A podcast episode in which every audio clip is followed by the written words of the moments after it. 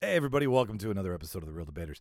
This week on the show, Ben Williams, filmmaker, film fester, fantastic human being extraordinaire. Ben Williams is a local Manitoba filmmaker, uh, specifically specialized in digital filmmaking, who has, excuse me, that's not COVID, I swear.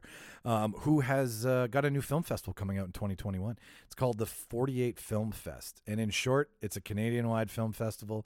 You get 48 hours to make a short film. And by Sunday night, you got to show it in front of everybody. The winner gets to submit their film on to TIFF Bell Lightbox, which is like the TIFF headquarters, and show their film in front of a lot of really important fucking people in 2021 at TIFF. That's a really great way to celebrate the community of film. I don't know if you agree with me or disagree with me, but at the end of this episode, I think you will because Ben is a super awesome dude. He's all about the community of film. Uh, he's worked all over the world. He's predominantly in digital filmmaking. We talk a lot about everything, so we get into his history, how he switched from marketing, got into filmmaking, uh, working with film festivals, working with the Winnipeg Film Group. Tons of stuff got packed into this episode. I'm super excited to show it to you uh, show it to you to let you listen to it. Uh, for all things Reel Debaters, you can find us now at thereeldebaters.ca. That's the website. That's it. It's that simple. Uh, follow us on social media, Reel Debaters on Twitter and on Instagram. That's R E E L. And to email the show, it's therealdebaters at gmail.com.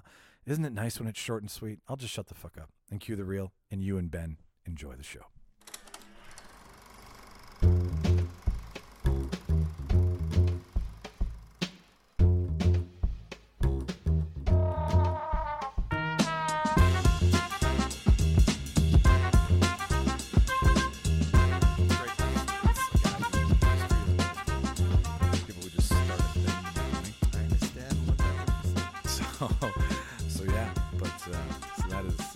That is us. Um, welcome to my living room, Ben Williams. Thank you very much. Or you can call me Bendrix. Ben, yes, like, okay, I can. All right, I thought that was was a, a moniker for people who knew you well and were. Well, it's you know what, man. That actually funny story.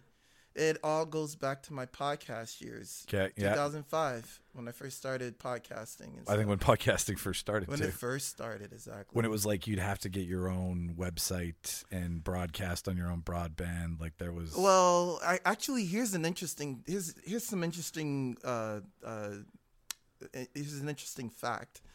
In 2000, what was it? 2005, the summer of 2005, Apple secretly snuck in there that you can do video in in iTunes. No, one- I, I, I you know, I was a total tech head, so I was like, "What? You could do video in iTunes? When did this happen?" I dropped a video in there for you know just for by accident, and then found out, started reading up about podcasting. Interesting. Yeah.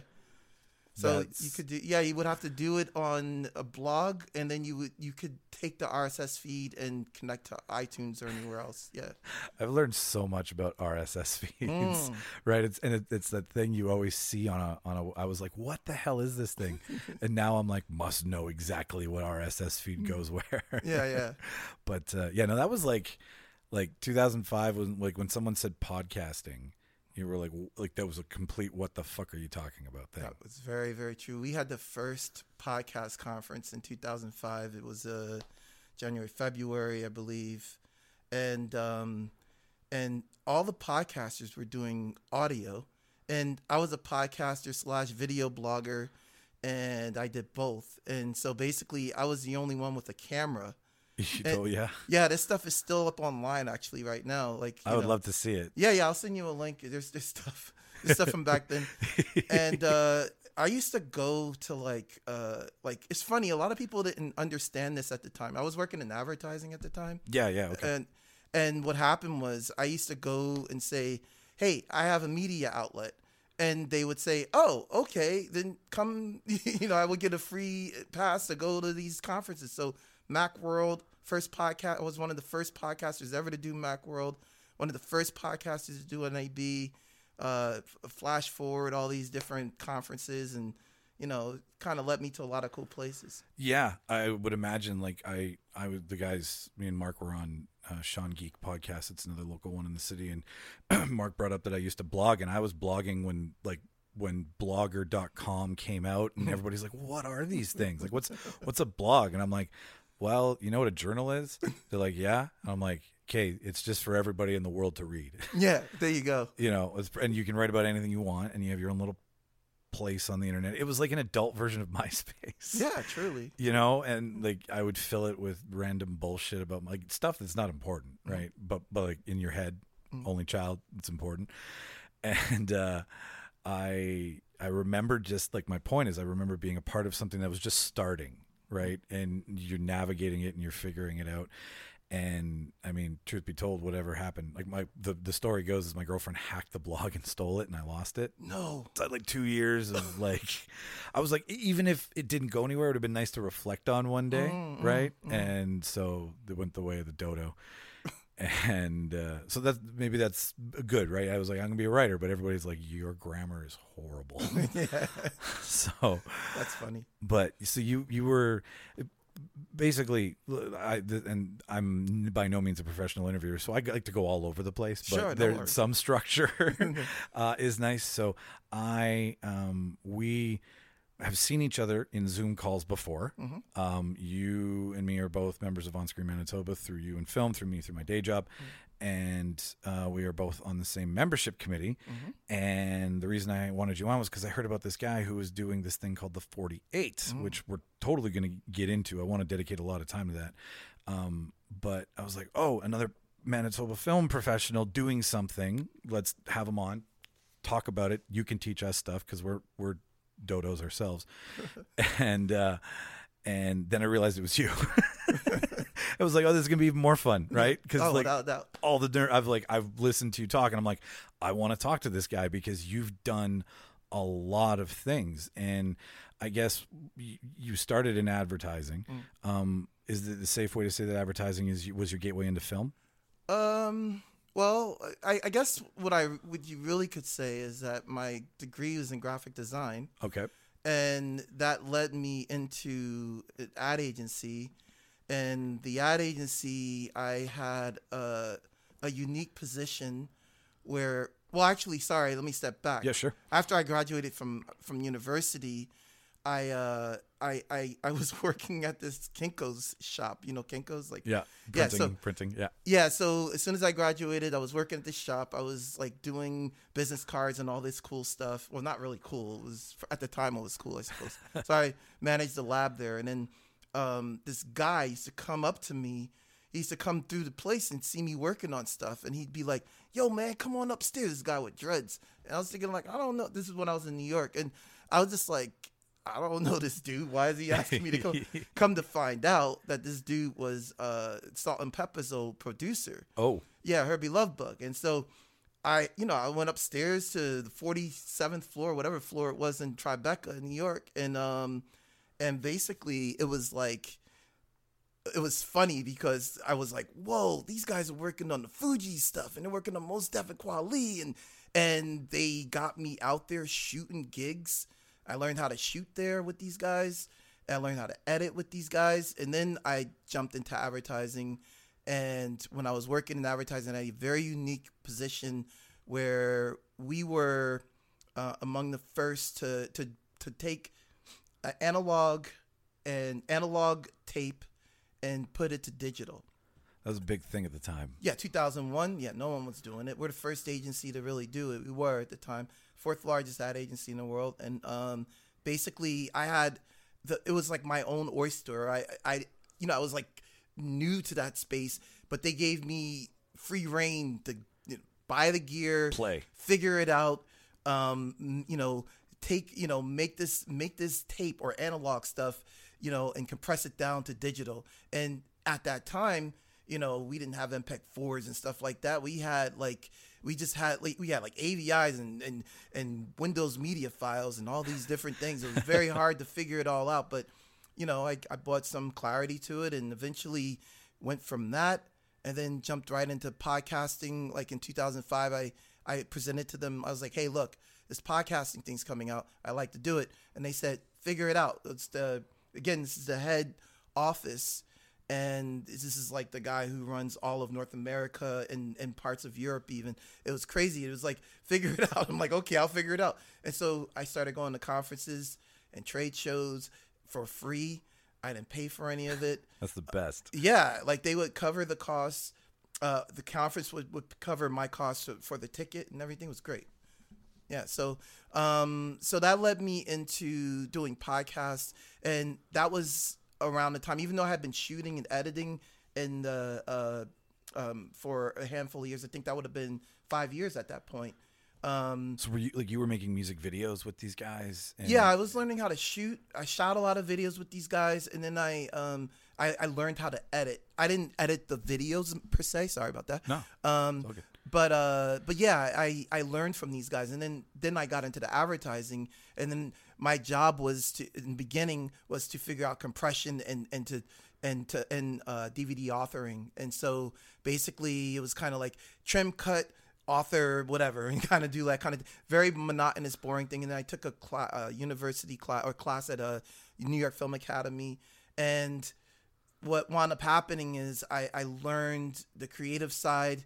I already knew the technical side, and then um, and then I did this thing at NAB, and we did all this stuff with uh, Regis Philbin and like James Cameron.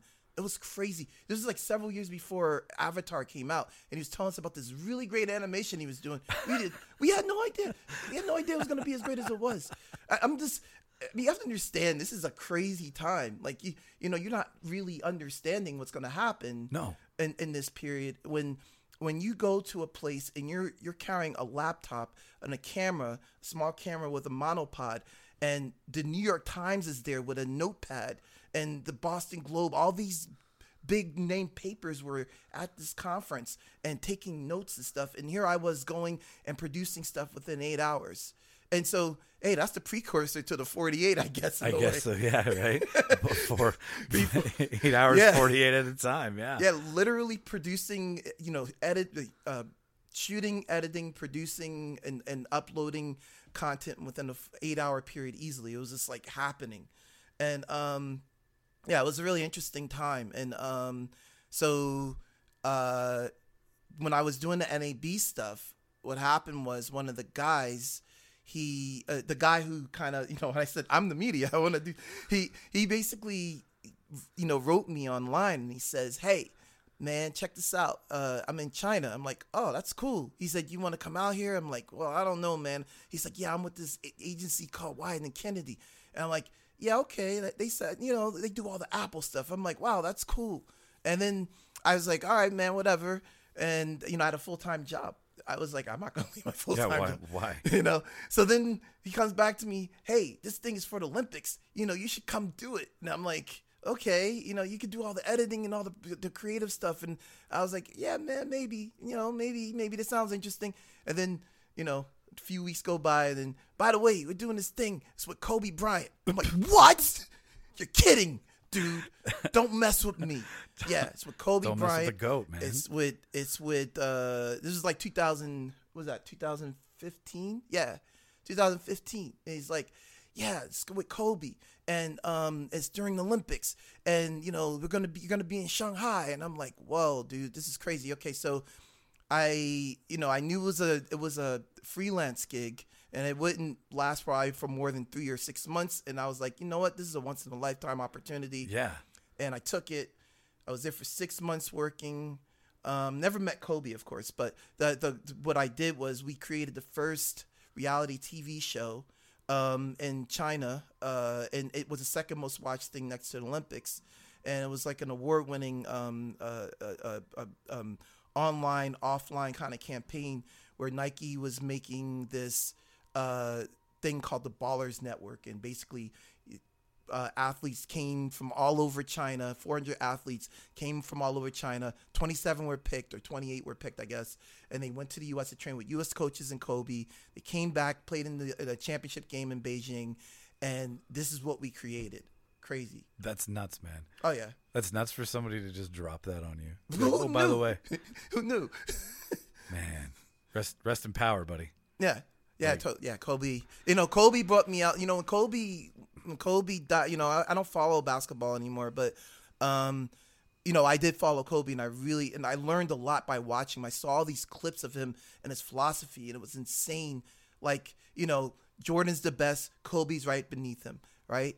And you know, this is also a prelude that I've worked with the Basketball Hall of Fame, so I got to meet all these legends and stuff, like you know, you know, Charles Barkley and Bernard King and D- D- Dominique Wilkins. Actually, was his was his personal when he was inducted in the Hall of Fame was his personal uh, online uh, media person, and Dick Vitale.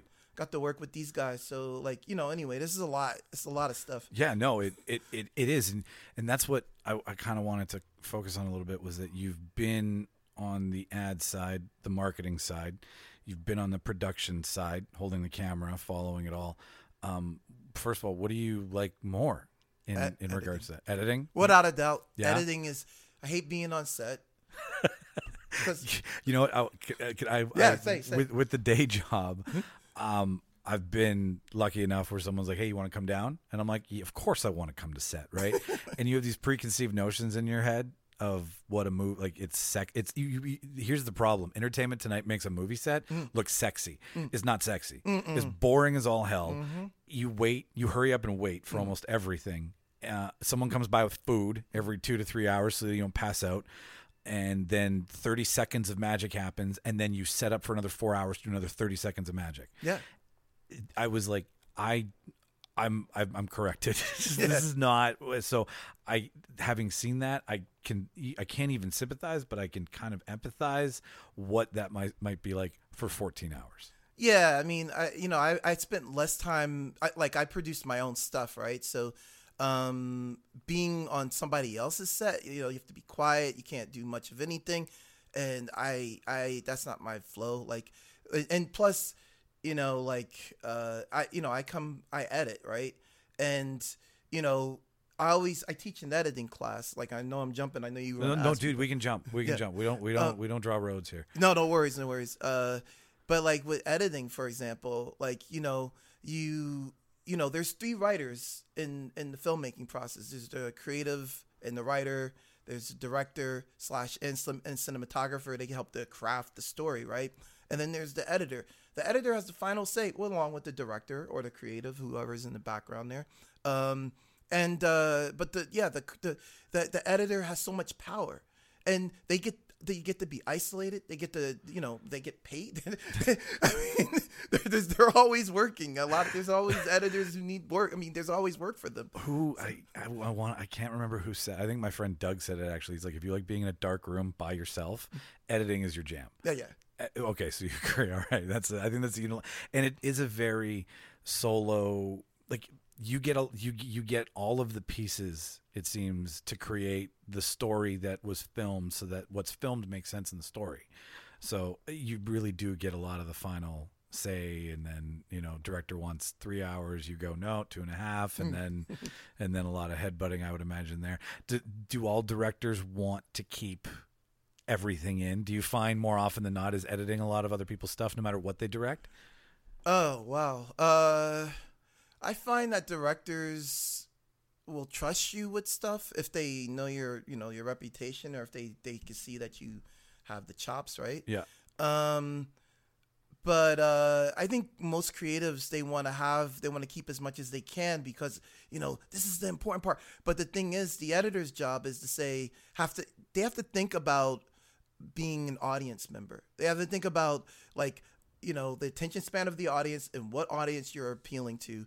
And they also because they do so much of it, they you know there there is a t- sense of timing and pacing and this is something that directors and cinematographers sometimes don't necessarily have, uh, which is why, again, a lot of times it's entrusted into a, an editor, right? Yeah. Um, and uh, you know, I found that like also like years past. I mean, I think you you find more people who edit and shoot, even though like you need to separate the two if you're going to be on a doing a film, you know, because a film is a teamwork thing. If you're really trying to make a real film, then you're trying to like. I mean, that's my personal view. You can't just. It's it's a challenge to do everything all by yourself. So like producing content for the web or or, or iTunes, you know, um, uh, podcasts or whatever. That's a whole other thing, right? But like I will say this, um, I liked. I don't like, you know, because I'm getting older and like lifting up the heavy gear and everything. And it's like, I don't have time for that. But I like to be on set. I like to know what's being shot because I make mental notes and think, oh, yeah, that's a good shot. I always tell people when they're shooting stuff, think, think for the, think, think for the editor put your head space in the mind of the editor because the editor needs all these different angles, and so please think about and consider the editor always, because you know, I want to put that on a T-shirt for you. Consider the editor. yeah, that's a good one. you know, like, but it makes sense. And then, like, uh, Brad Crawford was on when I was talking to him about cinematography, right? Like, super solid. I've and I've known BJ Rose since we were kids, right? Like, those are great fucking boys to hang out with. And Brad was like saying this, like, uh, there's a lot of things where it's like all of you are required. But it would be better if all of you did each other's jobs at least once or twice Yeah, yeah. because then you would you would see the eyes of the editor and you would understand the focus of the cinematographer and you would understand the the orchestra conducting of the director right at least once or twice which i've seen a lot so far and everybody kind of plays in everybody else's department at least once or twice like you've you you do it all because how do you know it all if you don't do it. It's one of those like you know how corporate jobs will be like we're going to onboard you mm. and we're going to put you through each position so you understand the company and you're Yeah. like oh my fucking god. I think film is the only place where that's fun. Yeah, you know i'm gonna get in the makeup department today. Okay great. I understand understand why you can't just you know fuck around with it after right? You have more sympathy for the other departments but that's that would be too expensive. Yeah, it's totally, totally is a challenge, right? we we were on we were sitting here one day and we were like wouldn't it be cool if three directors did a movie in their styles and one was act one and one was act two and one was act three but the same story Oh, interesting. like go from fincher to mann to spielberg Yeah, yeah, yeah. or Malick to to to Kubrick to uh, Villeneuve, right? Yeah, you know it's interesting. It's it's not exactly like this, but there's a there's a movie that always pops in my head, uh, Tokyo. You ever see it or hear about? No. Um, who? Um, try to remember who who um who was Bjork's uh did a lot. Lars Van Trier, I think his name is. Lars Van Trier, yes. A lot of her music videos. Yeah, I think it was Lars Van. Trier. Was it Lars Van Trier? But the movie's called Tokyo, Okay. and I'm looking it up. On- yeah, look it up and then you can you can tell me um because I can't remember all the directors, but man, this movie is insanely None of us good. can, Ben. It's so insanely good. Tokyo. And, okay. right. and um three Is it foreign? directors. Uh, yeah, Okay. it's, it's it's all done in Tokyo. that's and another um, that's another slogan for a t-shirt. yeah, it's all done in Tokyo. um, but I love this film, and it's like three directors. Uh, it's one film, but it's but it's different, uh, uh, ch- uh different um, different themes per per film, and they're all it's it's it's all very cool and interesting and weird and freaky, and it's like whoa, this movie's so good. I just can't remember the director's name. I think was it Lars Van Trier. See now I I want to look it up now. Yeah, no, dude, I'm I'm I'm trying here, but um, Tokyo film, I think is uh, if you type in Tokyo film. so many smart devices, but none of them want to fucking work at the same time. Yeah, no doubt. Hilarious. But um, Tokyo film. No, I and, and I mean what you're saying is exactly what I'm thinking, and it's probably it- it- you know what they like. There was there was a question that I had for you, and it's a great time to bring it up. It's Yeah. like they they and they being one's always smarter than me say that there's six maybe 12 stories that you can tell um so like can you is that true first of all and you know would stories be can you tell different stories through changing directors up maybe and having three writers write three separate styles like making these hybrids would then maybe square square it to the power of two you know yeah, or- sure, sure. Yeah, I mean, it's funny, like you know, a jump forward but backward. Um, like with our forty-eight, we always try to have a theme, right? Yep. And so we always kind of uh, work with themes like overcoming the monster or you know, uh, rags to riches, that kind of thing. yeah right? that's what i'm talking yeah Um, coming of age tale or yeah. hero's journey or, right so so this is kind of this is a complex question but it's not really right um because uh you know it's funny some time ago i was looking at uh this thing online uh where kurt vonnegut was talking about uh, the the the arc of a story right and he draws this um he draws this horizontal line and this vertical line and But like uh, an x and a y right uh, yeah, it's kind of like the axes. Yeah, right? okay. So the top is like you know health happiness and, and greatness everything at the top every and the bottom is is, is being poor and, and poor health or whatever everything's at the bottom there and then in the middle he has uh the beginning and then at the end he has the end right so Get the fuck out of here. so like you know like it, it, this the way his his his thing goes is kind of like you know a lot of people like to start above you know right above like the average line Okay. you know so there's uh you know boy meets girl for example boy meets girl you know he's you know going about his life or her life or whomever partner or whatever and then he meets the girl and everything's great and it goes up high everything's great and then there's something bad that happens and it goes down it goes beneath the it goes beneath the um the the the, The shitty ex- stuff, the medium. yeah Yeah, yeah. and then it goes back up at the end i mean so what it is is basically like there are these arcs you know, a lot of times it's going to be there's a high, then there's a low, then there's a high. Usually there's a low at some point in the film. If you want your film to kind of go somewhere, there's there's going to be a low somewhere. Sometimes there's several lows, like you know, right? And then you know it's like you got low, and then it got even lower. It's like whoa, what's going on? And then sometimes it ends on a low, right?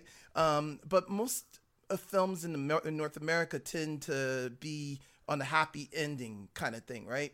Um, but you know, you have your Well, they're rare- supposed to market, Ben. They're supposed to sell. Yeah. You know, like there is that, which always blows my Mm. mind that f- everything outside of North America Mm. Always has some artistic quality, some charm to it, some subplot, some deeper metaphor. Mm. But here it's like Captain America saves the day. Now, I don't get me wrong. I fucking love Avengers. Yeah, yeah, yeah. But like, it's sickening to see the hard sell in there. Oh, yeah, right. That- and that's the time. studio interference. Yeah. But you don't get that with foreign films. You don't get that with French films. It's, I mean, and maybe people in France, France and wherever else are like, you know, they they're saying what I'm saying. But you know, from my perspective, Yeah. Well, you know, I think I think you know when you when you when you look at the arc of a film and you look at these highs and lows, um, you know, the core. The, like as human beings, we relate to things, right? And the reason why we tell stories is what we we, we want to relate things to to people, right? So you think back to the cave paintings, whatever, you know, uh, telling stories so that we can uh, we can you know we can do right in our society, those type of things, or you know, learning a lesson, right?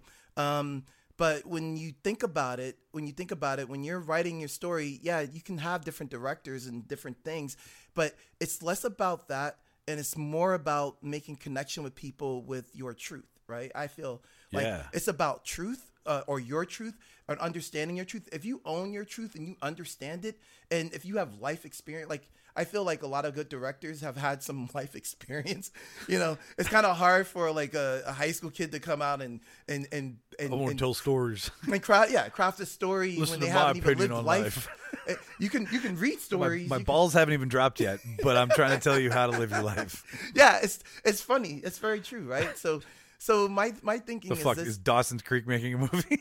well, you know, seriously, James Van Der Beek thinks he knows the secret to life, and he's only 16. exactly. And it's like it's like I, I don't know. I feel like I feel like there needs to be some some some life lived. And if you don't have life lived, sometimes you can read stories or see other things and kind of pick, uh, pick, pick a truth from that. You know, you can elevate your you know elevate yourself by by understanding your truth and uh and and or knowing what you know it really makes a difference when you know what you know and then you can speak on that topic because then you start connecting people if you can't connect people in that way or you don't have enough experience to do that then it's going to be harder for you to really reach people i feel I, I couldn't agree with you more, and that's just from you know a sideline perspective. But like with with the onslaught of remakes and reboots, because it's like, well, let's let's let's take this old movie that you know was based on the time and you know remake it with um, a fresh coat of pro-choice, or mm. you know make and and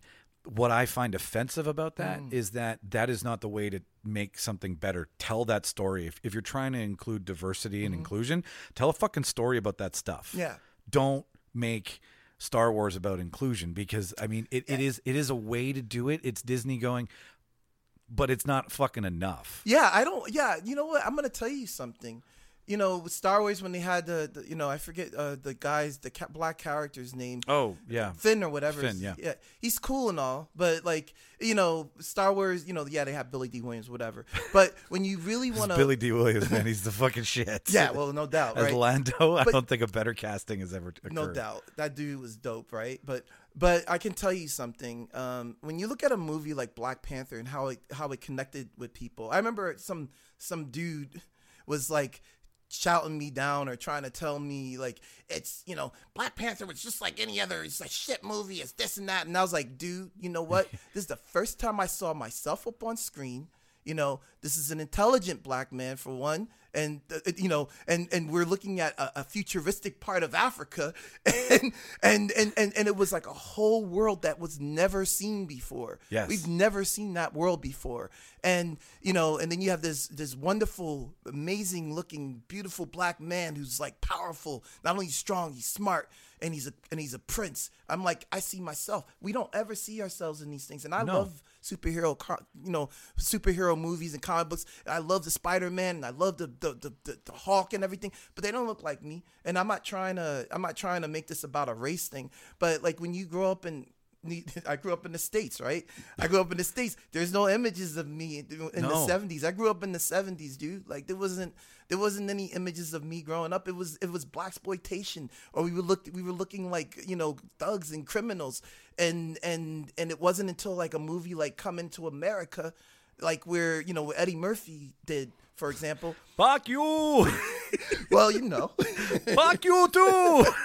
One of my favorite scenes. Yeah. But and and it's that's great, but it's a shame that it had to be a comedy, right? Like Yeah. it, it but I mean baby steps, I guess, Yeah. right? I can't speak to that, but I totally and that's what I I that's what you see in Black Panther and that's that was what if you couldn't see that at all skin color aside if you couldn't see that that's what that movie was trying to do Mm. and that's what Boseman was trying to convey th- I feel bad for you Yeah, yeah, if it, it, you know and and it's even better that it's a superhero movie Mm. in regards to children seeing that Mm-hmm. and and seeing like you say seeing themselves on screen because i'm quite frankly sick and tired of seeing who i look like on screen Yeah. right like it's just boring Yeah. and and it's yeah it's Well, it's also like the same when you see like um like uh ah, man, I can't remember this mo this TV show, but like they had like the first LGBT uh, no, it was a um um the l word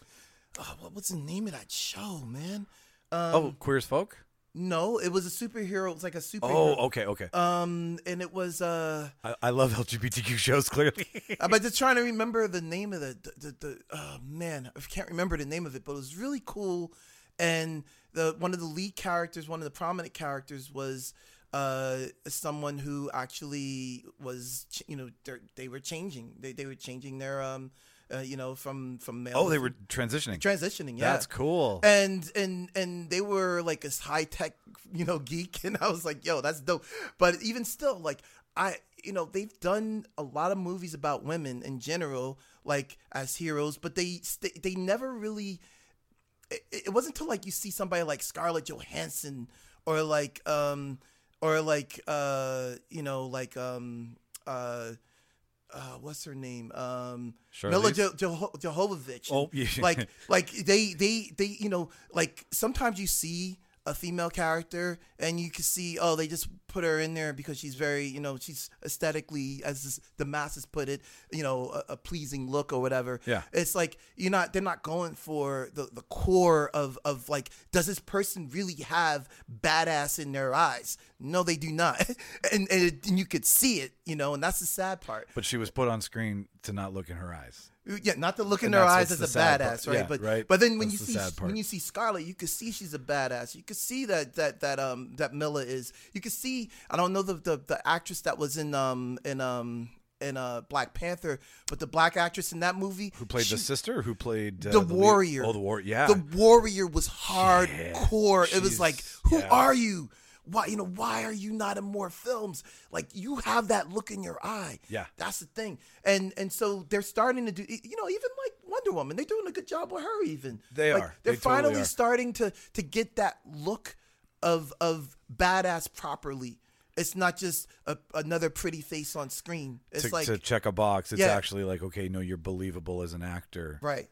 and and uh, and that's another thing too that I've, I've if we're being honest, like I realize that it's actor, it's not actor and actress, right? And it ju- just should it just and if if you want to categorize it, then it should be best male actor and best female Mm. actor, but you shouldn't categorize as actor and actress because you're all playing something. Yes. So it doesn't fucking it, sex doesn't matter at that point. Gotcha, right? Whatever aisle you, whatever box you check, it shouldn't it shouldn't feminize or masculine masculine masculinize, for lack of a better word, your profession. It's it is what it is. right? Understood. Now I'm feeling you on that right there. You know, um, yeah. I mean, it's it's interesting. Like I, I personally, um, I wanted to throw something in in with this Yeah, because do. we were talking about, you know, we talk about storytelling, and I, when I worked in advertising, you know, one of the most powerful things. Is, is, you know, they always talk about story, always talk about story. But when you think about why so many people go to Apple or why so many people have such a, a fanfare of that or Nike. You know, and I worked with Nike, right? So Yeah. so it's the whole it's it's less about the product. It's less about the product because you can t- you can put a movie. Movies the same way, right? It's you know here's here's this product that has has all these heroes and whatever, these great characters and these this big name actor. But if you don't have the heart and core, which when you look at Apple, for example, it's all about innovation, creativity, you know, and that's what you know. It's the experiential thing. It's the experience that you're feeling with the with with with with the the brand Apple. And I hate to talk about branding because a lot of people you know think of oh he's talking that marketing stuff. No, it's less about that. It's more about capturing the core of something. There's I know what you're talking about. I have a, I have a well, Aaron works. My buddy Aaron uh, works in uh, in graphic design, and uh, so he's it's when people hear marketing, it, it it cuts kind of hard now because of social media and oversaturation of it. And like I'm like I watched like I'm streaming SNL the other night and I'm like I literally there's there's a sketch missing and it's been filled with commercials like Oh. it, it's and it's that obvious Mm. right but when you're talking about marketing something for its purity as opposed to marketing for its pr- price value there's Mm. a difference there I think is what you're getting at One thousand percent. Like you know, I mean, like Red Bull is an example. Like you know, like I don't drink Red Bull at all. I hate like I don't want to drink that stuff. But man, the stuff they do with extreme sports and that whole thing with jumping from the from the space and everything. Just they've they've created their own narrative to bring people into their world. Now, do I, you know, like, am I am I interested in their product? No, but the fact that they, but the fact that they focus on, they focus on on on drawing people to their their world, their world that they created, is kind of interesting. And and, and yeah, it is deceitful, I suppose, in a way. but but like I said before, I'm looking at Apple, I'm looking at Google. I love Apple, like, and it's and it's not because I'm brainwashed. It's because the experience I've had with it, and that's what I'm trying to get at. Like the, the experience that you get from a film uh, is what you need to be drawing out of of your stories. Yes, and and sometimes you do have to market to the masses because it's broad strokes, right? Mm-hmm. Unless you're in, unless you're hard in the paint for independent or you're a short filmmaker and you don't have a big window, you know, you you like the I'm. I'm sure the algorithm exists. Mm-hmm. I'm sure Fox was tapping into it. I'm sure Disney has a direct feed into it, right? Like mm-hmm. where you just put like like Netflix proved and and House of Cards mm. exists because people like crime, mm. they like David Fincher, mm-hmm. and they like Kevin Spacey. Mm-hmm. So they just went, okay, let's make a political thriller with crime directed by David Fincher with Kevin Spacey. And that's why it did so well, but they only had that because that was the information they were given Right. with with a movie you have to create that which is where that sell kind of comes in right and Yeah. the product placement maybe and you know like you can't like, when you can see the mercedes-benz tag Hmm.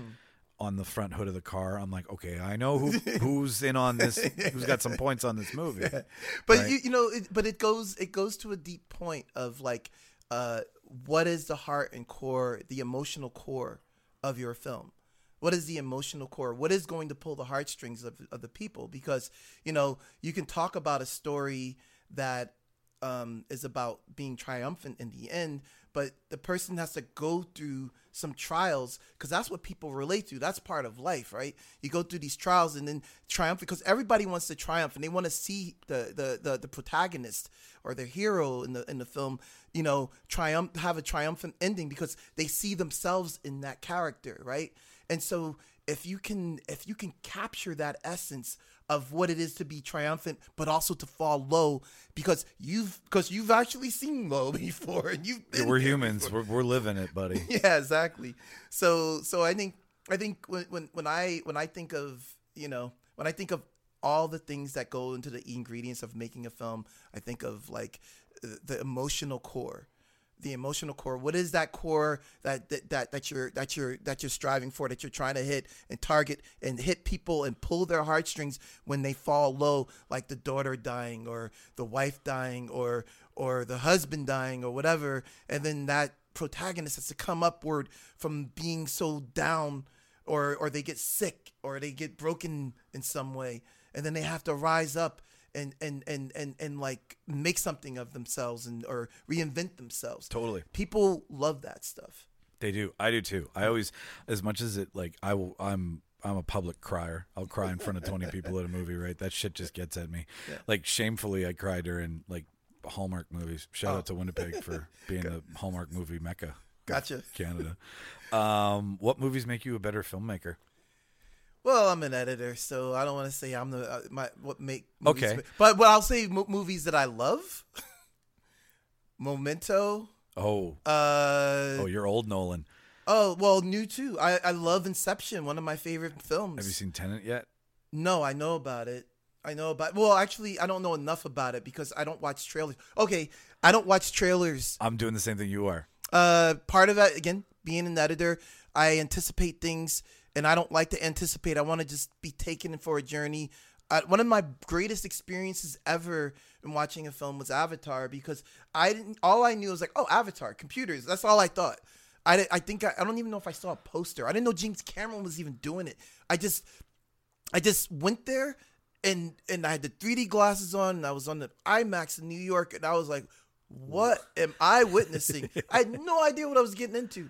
And I- that was That's amazing. I can't imagine what that would have been like. it was unbelievable because I didn't have any ant- I had I couldn't ant- I had no knowledge of what was going to be what this was film was about. We've we've had this conversation before, and and I'm sorry. This is a question I like to ask everybody because every, every, when I say filmmaker, I mean somebody who makes movies. So you're the editor, right? Got it. You're the guy who puts all the pieces together. Yeah. Um. So pardon my my ignorance. No, there. no, it's not an ignorant thing. It's I, you know, I always, always, um, I, I, I, I always put it at the. Yeah, it's true. When you're editor, and I put pieces together, so yeah, of course, I understand. Um, but yeah, no, yeah, I'm editor. Just uh, you know, just uh, love- Memento just must drive you crazy. Then Memento is a is a, a fantastic film. The Matrix is one of my favorite films. Uh, Eternal Sunshine from a Spotless Mind Oh my is a, God. one of my favorites. is that not one of the best premises for a movie? Sick film. Which, like, I can't wait to see uh, his new film on Netflix. I've been meaning to get to it. Oh. Um, I don't think I think I don't think I want to be here anymore. I think is what it's called. Oh, okay. Um, it's got Jesse Plemons. Um, did you see Chernobyl on on HBO?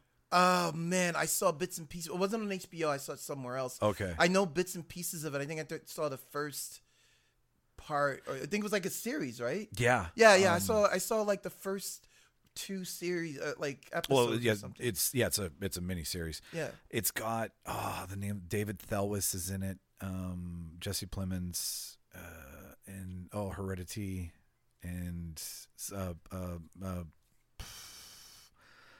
oh man, uh, we'll we'll check. I'll put this in the notes later. Yeah. uh, we'll get it. But um, that's that's why we are who we are. That's that that's us here. We're not professionals, ladies Mm. it's and gentlemen. right. We've never claimed to be.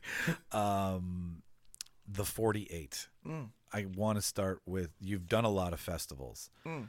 and to you, what is the most important? Like, I mean, everybody hears film festival. They hear Sundance, they hear Tribeca, they hear TIFF, they hear maybe Vancouver. Mm. Um, those are the ones that are in the news because those are the ones that bring, bring in the big names. Mm. So, for anybody who really doesn't know the importance of a film festival, really, what is the most important aspect of a festival? going there and interacting with people. Okay. no, I, and that's what I, f- I feel. It's a shared envi- like like when whenever salespeople go to a conference, Mm. it's just bullshit, ego stroking, posturing shit. But when you guys get together, it's like it's networking, but you're networking with your things you made. Oh yeah, yeah. It's um. Uh, let me step back a little bit though. Uh, the the first film festival kind of film festival I ever been to went to was in New York. Uh, it was uh, it was a manga uh, conference. It only happened for a few, and I remember it was like the Japanese anime and stuff. It was like, oh my gosh, some great stuff.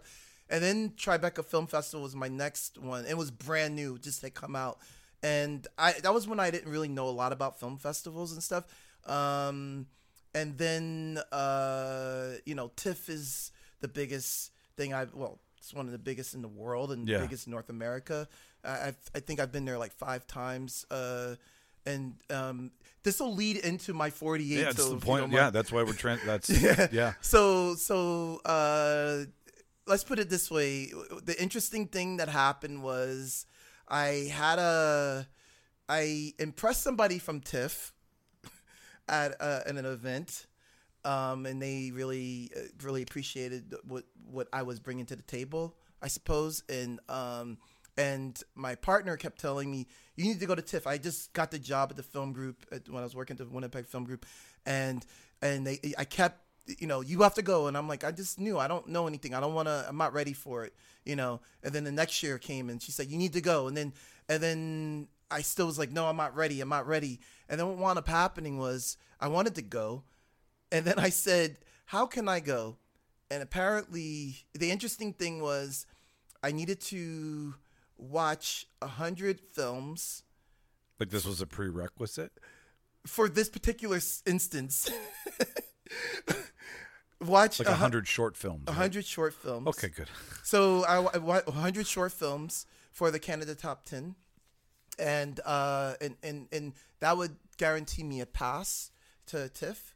And so I I Did got they the- did they like check you? Are they like you sure? Like, Oh no no no not at all. It was totally cool. Like like so so so I got a pass to to to to uh, to, to, to Tin Tiff. Yeah. Uh, I watched these hundred films, and when I was watching these hundred films, I noticed that um that well what I noticed that there were there were only like three Manitoba films in out of these hundreds, and I was looking like, what's going on? I know we have a lot of talent here. I've seen it, you know, and and so I was just like, I, I don't know what's going on here. Okay, cool. So so I approached them on it. and I said, hey, you know, there, there's, there's not a lot of Manitoba filmmakers, and we're you know we definitely can get like I've seen a lot of these films. We can do like we can compete. We do this these people. already. Yeah, we can compete with a lot of these people, and you know, it might be a matter of things of maybe just we're not submitting to TIFF. I don't know, but all I know is that all I know is that I only saw three, and I thought that that should be changed. So I approached them on it. and I said, "Hey, look, I'd like to do a national 48," and um, For and anybody who doesn't know what a 48 yeah, is. I'll go into that. Okay, all yeah, right. yeah. Um, but you can explain it if you want. No, to. I want you to Oh, because okay. I'm gonna fuck it up if you let me do Oh it. no no no, it's cool. uh, so I, I approached him. and I said, "Hey, I'd like to do a 48. Uh, we've been doing it for about five years or so, and and like you know, I think a lot of these films would be great and would be a good co- competition with everybody else." And they were like, "Cool, sounds great. Figure it out." And and I was like, uh, "But I didn't know any other provinces. You know, I had been working in in Manitoba for about five years or four years, I guess, at that time, and I basically was like." you know, I don't know anyone. So then I started approaching all these different other organizations that are like the Winnipeg Film Group, and I started. Shout out to the Winnipeg Film Group. Shout out to the Winnipeg Film Group. I'm not with them anymore. Whatever. It is what it is. Okay. Oops, sorry. oh no no no! I, hey, look, I love the film group, you know, but there's Yeah. I- something going on. You know, people. Eh, it is what it is. Um, at any rate, uh, basically, uh, uh, when I went to, um, I, I, you know, I for a whole year, I got everybody all hyped up for the 48 uh, at these different organizations, and then I did a six-year retrospective of R48, and I will get into what R48 is in a second. And then I did a six-year retrospective of R48 that we did at the Winnipeg Film Group. Um, and or that I did, I should say. and basically, what happened was uh, um, it, it, it, it we went to I went to Toronto, uh, did it there, and it was an amazing thing. And then we were gonna announce to the world, and and this was 2000 January February, was February 2020 this year, and then in March we were gonna release it, and then COVID happened. And everything went to hell, and that was it. And so, but then I picked it up. So anyway, what a 48 is basically you write, shoot, direct, score a film in 48 hours. Uh, we, um, Fucking madness. and I was tasked. Like I, I, I got the job in 2014 at the Winnipeg Film Group. Um, in my my first or my second month, it was stated to me that I needed to do a 48, and I been in one, but I didn't never ran one. I was like, how, how am I supposed? To? So anyway, I had to figure out how all that worked, and basically, uh, you know, I start just Google. Yeah, so basically, I went to like William F. White. I went to all the local, you know, the bakery, whatever. I went to all these different local businesses and art organizations and said, hey, look, you know, I'm not looking for money. I just want to make sure that, you know, I want to support the filmmakers and like we want to get first prize and this Yeah, and that totally. kind of. Thing. And so they all supported that, that that was cool and everything. And so um, from there, then the Gimli Film Festival the next year saw successful and thought it was a really cool idea and they wanted to partner. And i said hey you know what? Let's um you know yeah let's partner and let's do because they wanted to do a 48 i said well it's kind of hard. And, and at the time winnipeggers winnipeg film group members in particular were not going to the gimli film festival right at the time. Uh not in droves. Like like they would go for uh the um the uh the pitch and then they would like leave um and then it was like well we want to keep him here. How what's a good way to keep him here? It's like well 48 like the 40 would be a good thing. So then um we did that and we did it very well. And then the next year they gave us uh, the gimli theater because we packed out the other theater. It was like 160 we packed it out and then we went to the gimli theater and then we sold out that one like for every year after. And then we brought it back here because it got so big for the winnipeg film group we had to take it to the metropolitan. And so we're talking anywhere between 400 to 600 people would see this within you know a year and it started with only uh, 90 people being able to see it only in the cinematheque and we got two screenings and so that all led to the six year retrospective of the tiff bell lightbox so when i was fired from the film group this past year I like to say this put it put it be be straight with it because people keep asking and they don't know. But anyway, I'm not gonna bring up the bad stuff, whatever.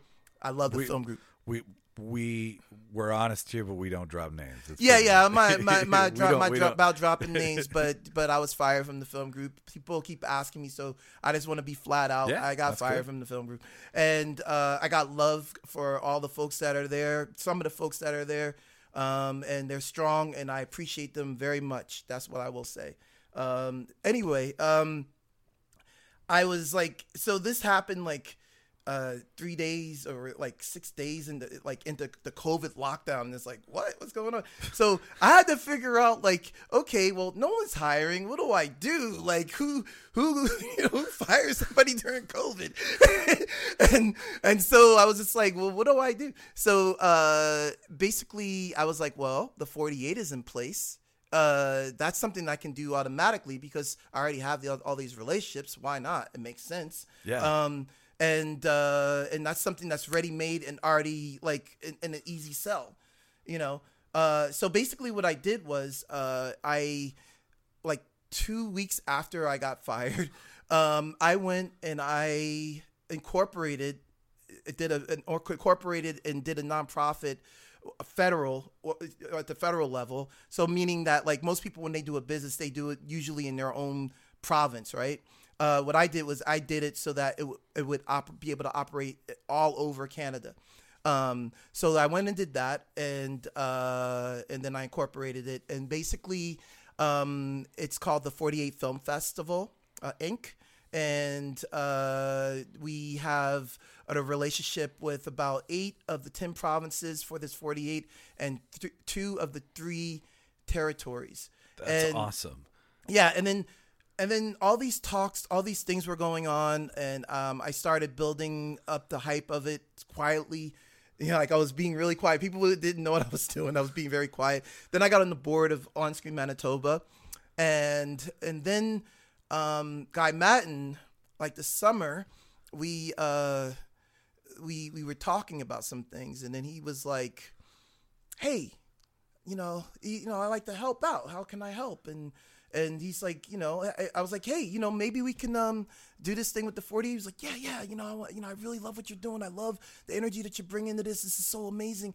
And so me and Guy connected, and then um, you know, over pie and and uh, As you do. yeah, as you you know, you just have pie Yeah. and hang out and whatever, and and uh, and I'd already been just you know, there's it's not like there was a there was like you know, oh, guy met just met Ben. No, I knew him prior to like when I first got here.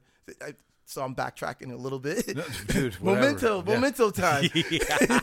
so memento time. So so basically, uh, you know, um, I met pa- guy at a party some time ago, and um, and I, you know, I was new to Canada, so I didn't really know him, and because I was just getting into the film realm here uh, with Canada, I knew stuff in the states, but I didn't know a lot about Canada film filmmaking, and um, we just hit it off. We just were very cool. We liked each other, um, and then uh and then me and guy like uh and then i you know when i got to be at the film group i took him out for lunch and everything and we talked and we really hit it off. We really liked each other. And then he and then one day i asked him for a favor. I said hey we're doing this thing for for our grants and stuff and and i like to interview you. He said great but i need a favor from you I want you to be in my film. and I was like, well, what a trade off. Of course. Why no problem yeah. and um, so there was the, there was the one film um, uh, accidence uh, which actually went to tiff and then it went to uh, cannes i believe and then he did another film called uh, stump the guesser which i haven't seen but i know it played in europe uh, that he had me in in his second uh, you know second time so that was cool you know so What's that? I'm gonna stop you there. Yeah, yeah. What's it like being? What's it like working with him? he's My Winnipeg is like one of my when, whenever whenever somebody starts talking kooky, I'm like, well, I got a kooky film for you. it's about my hometown. well Maybe never want to come here.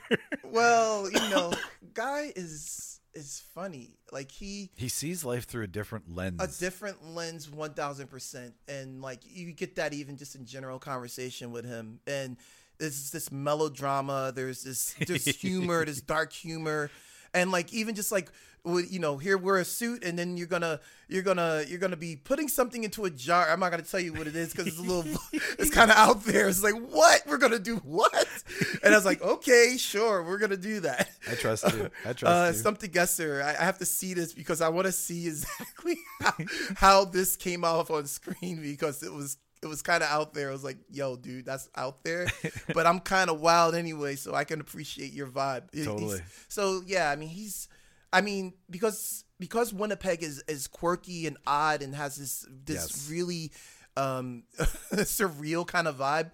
You know, my heart is that already even though like you know yeah my heart is that i think and so that's partly why i think i identify with the winnipeg not necessarily the winnipeg aesthetic but i do identify with them in the the weird and kooky stuff i, I definitely identify with it i definitely can can uh, can appreciate it um, so i've learned to appreciate a lot of experimental films and stuff due to that I, it's on you too, sir. Yeah. So, like, speaking as a lifetime Winnipegger to somebody who's, an, uh, you know, just came here, welcome to the party. thank you brother i You're appreciate it you're you're good. You're in. You you get your t-shirts in the mail. thank you, thank you.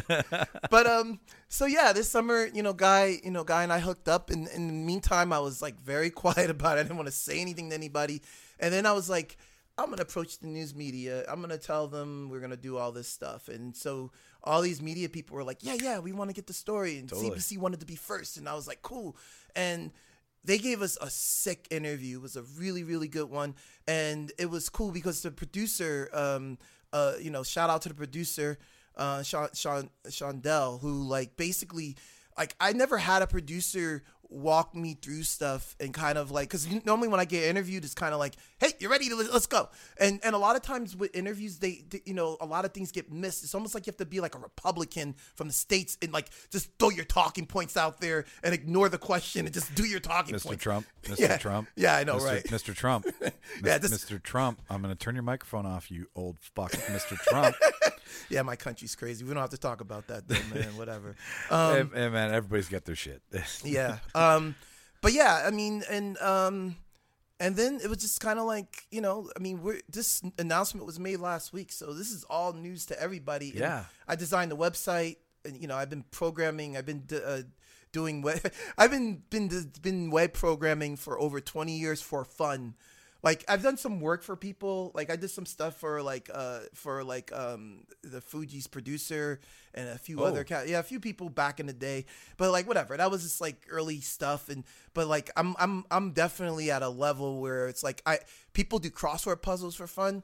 I I do coding for like for like, fun like for my relaxation i code I know? get, dude. I I totally get it. When I when the blog was going, I had access to the HTML, Mm-hmm. so I taught myself how to read it, where to place it, all that stuff. Like I do get this because what you're doing is you're taking letters and numbers and brackets and parentheses, and you're creating something with it.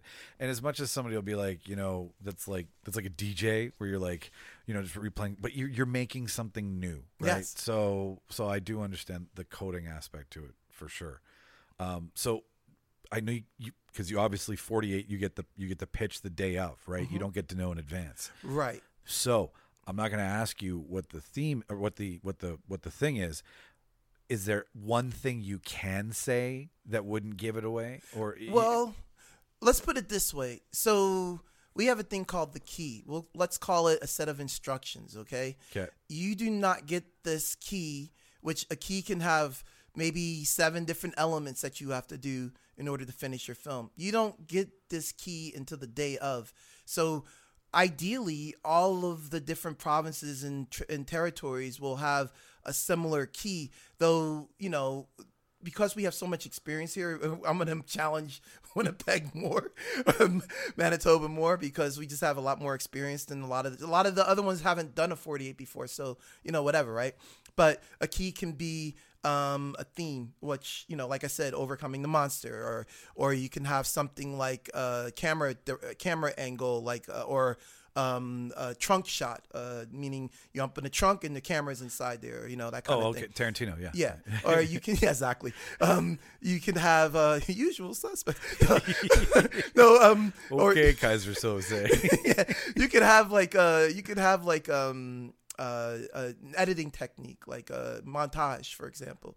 Um, and, and you can have like you know we, we tell everybody to work with local musicians because one thing that we're doing is we're elevating the musicians or the the, the, the, the composers uh, we're elevating actors. We, we we're trying to get people to stop using their buddies. We want people to use trained actors. If not actra then use trained actors. There's plenty of them in the city. We need to support one another because everybody needs to support one another because we're talking about getting national attention because the best of the best of all these provinces will go and play at the TIFF Bell Lightbox and talk about national exposure, talk about all the different organizations. So that's diff- the prize is Mm. to get to TIFF. well, that's well, not TIFF, but the TIFF Bell Lightbox. Okay, all right. I want to be careful when I say TIFF. I get it. No, because I I don't know either. So Yeah. is TIFF Bell Lightbox is that's a that's a branch off. that that is uh so TIFF what they do they they they own the TIFF Bell Lightbox. Okay. So they have during TIFF they have maybe like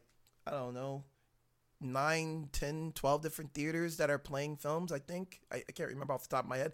TIFF Bell Lightbox is their their home space, uh, and it was built specifically for for for for the organization and what they Oh, do is like the wow. cinematheque and it plays films all year long but it plays like it's a you know it's a big freaking theater it's like freaking well multiple theaters many many different theaters So it's their headquarters Yes. for TIFF. Yes. So if you're going to TIFF at some point you're at the headquarters, so it's prime real estate. Yeah, and keep this in mind.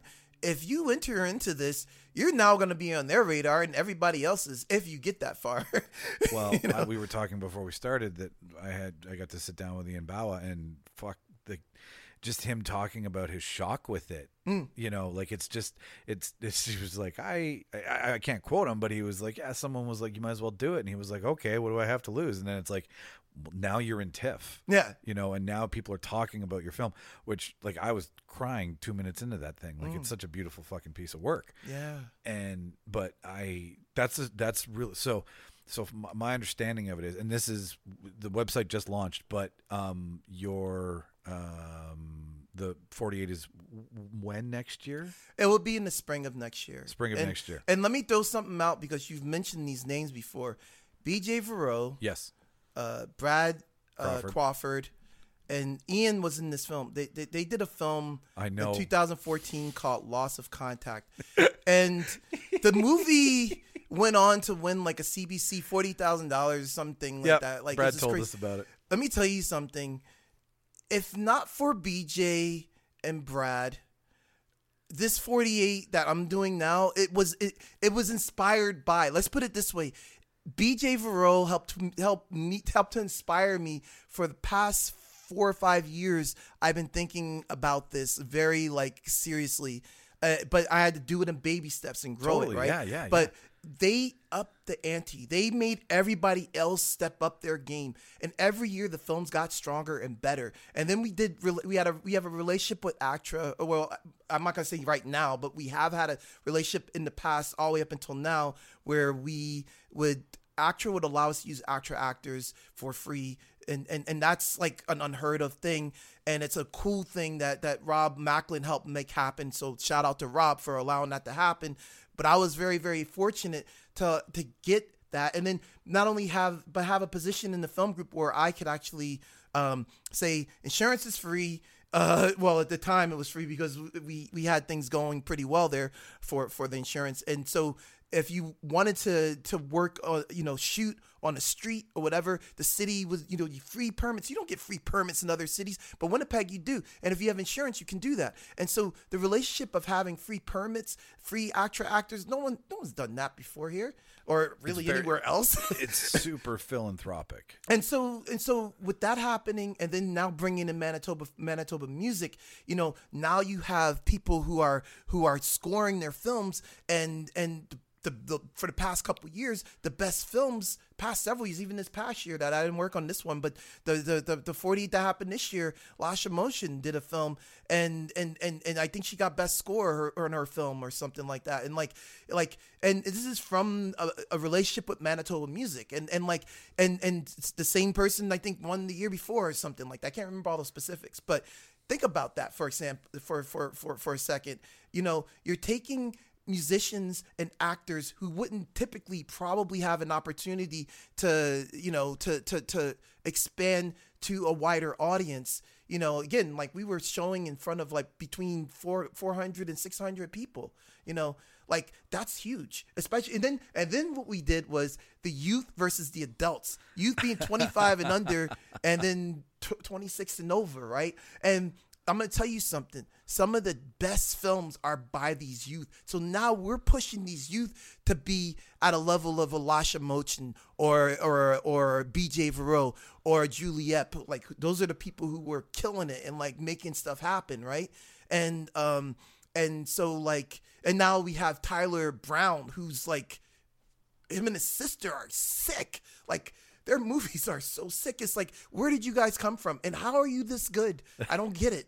I don't get it. And like the world needs to know this. The, Canada needs to know how good we have it, uh, how good our people are. I couldn't agree with you more, wh- which is ha- half the reason I love having you guys on the show is because you know, as small as our footprint is, I love my town and I love my town's film people, Yeah. right? And I love being proxy to it. And you guys, I, I, I've the privileged times I've been able to go to a set and watch you work and watch you hustle and hear the compliments and just know who's playing here. Like people don't know until it happens, but it's like Netflix picks Winnipeg. Yeah.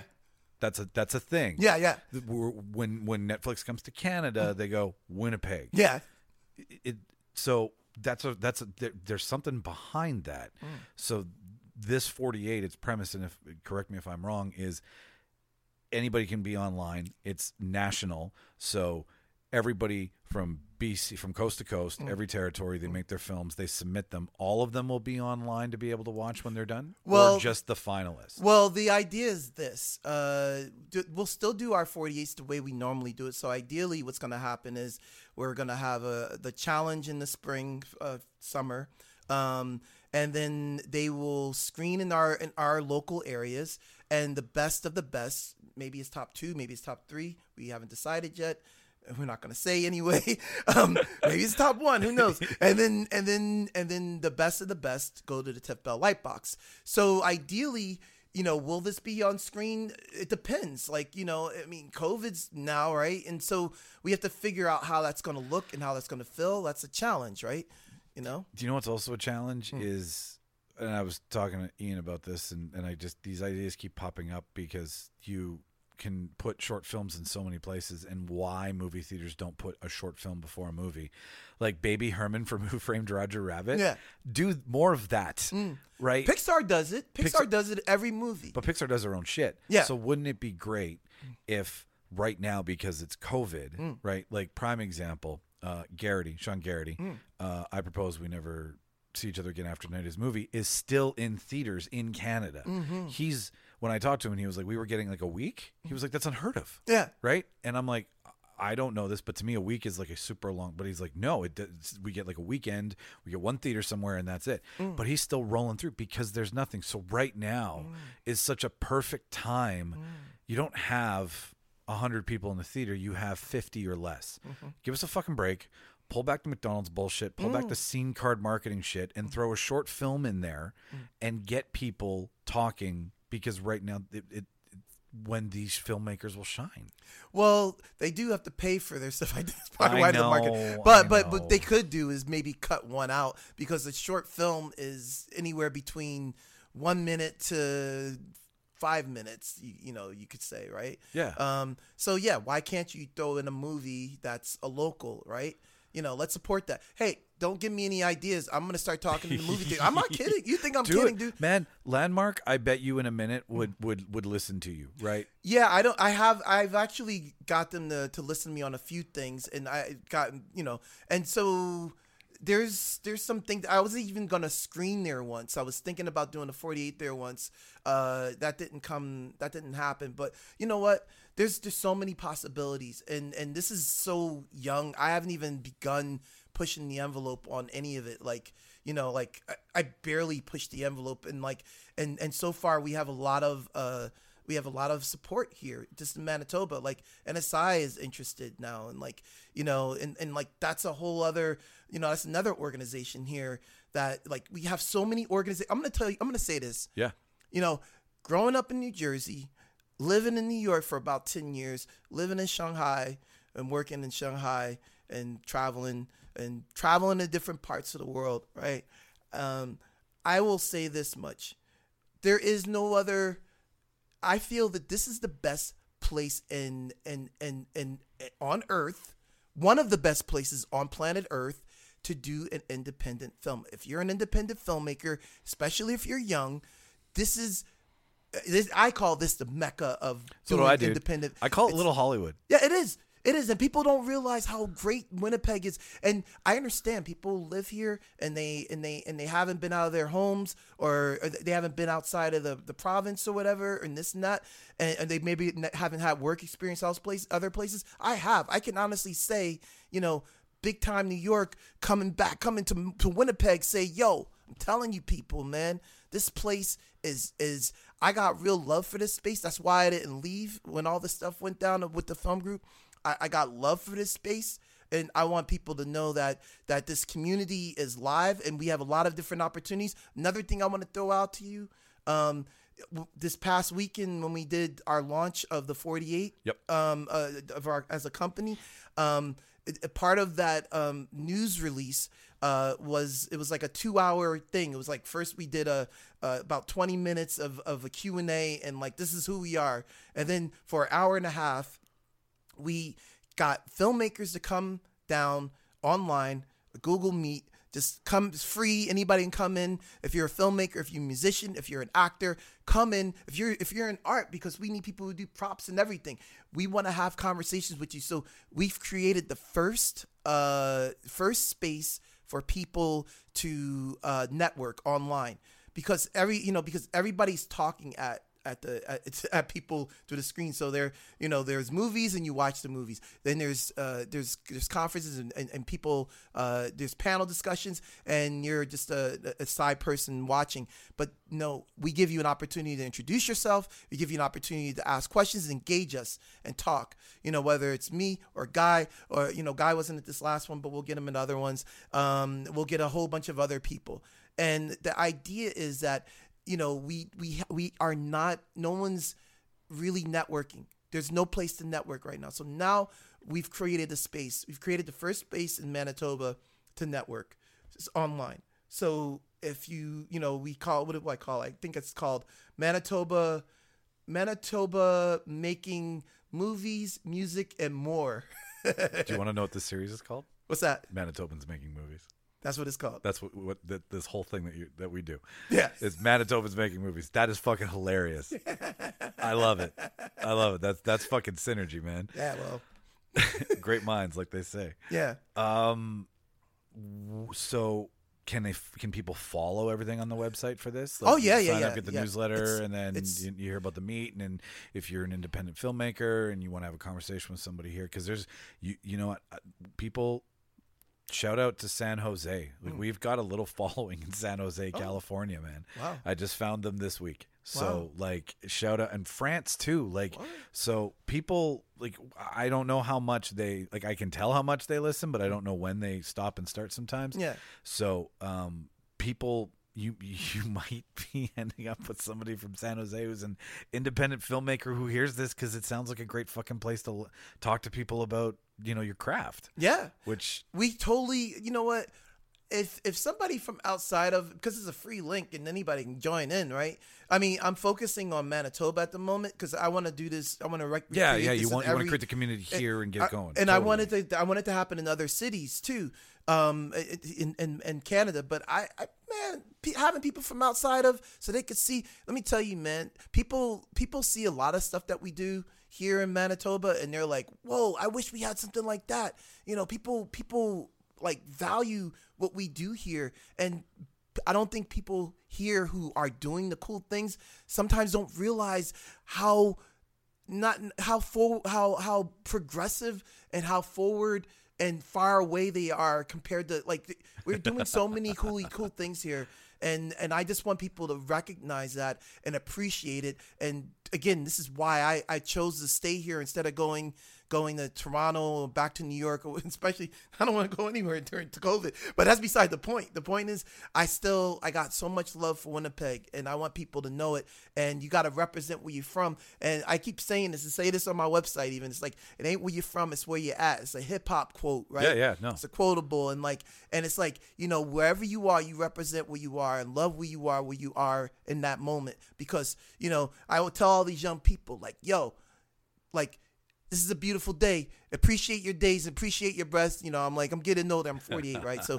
I always tell these young people, like, hey, appreciate your li- young lives, you know? And, you know, and then COVID happens, and, and, and some of these people are like, oh, yeah, maybe Ben was right. you know? And and it's That like, little nugget might Yeah. come in handy right now, well, you guys. just gotta, you gotta, you gotta appreciate your breaths. And I'll tell you one thing.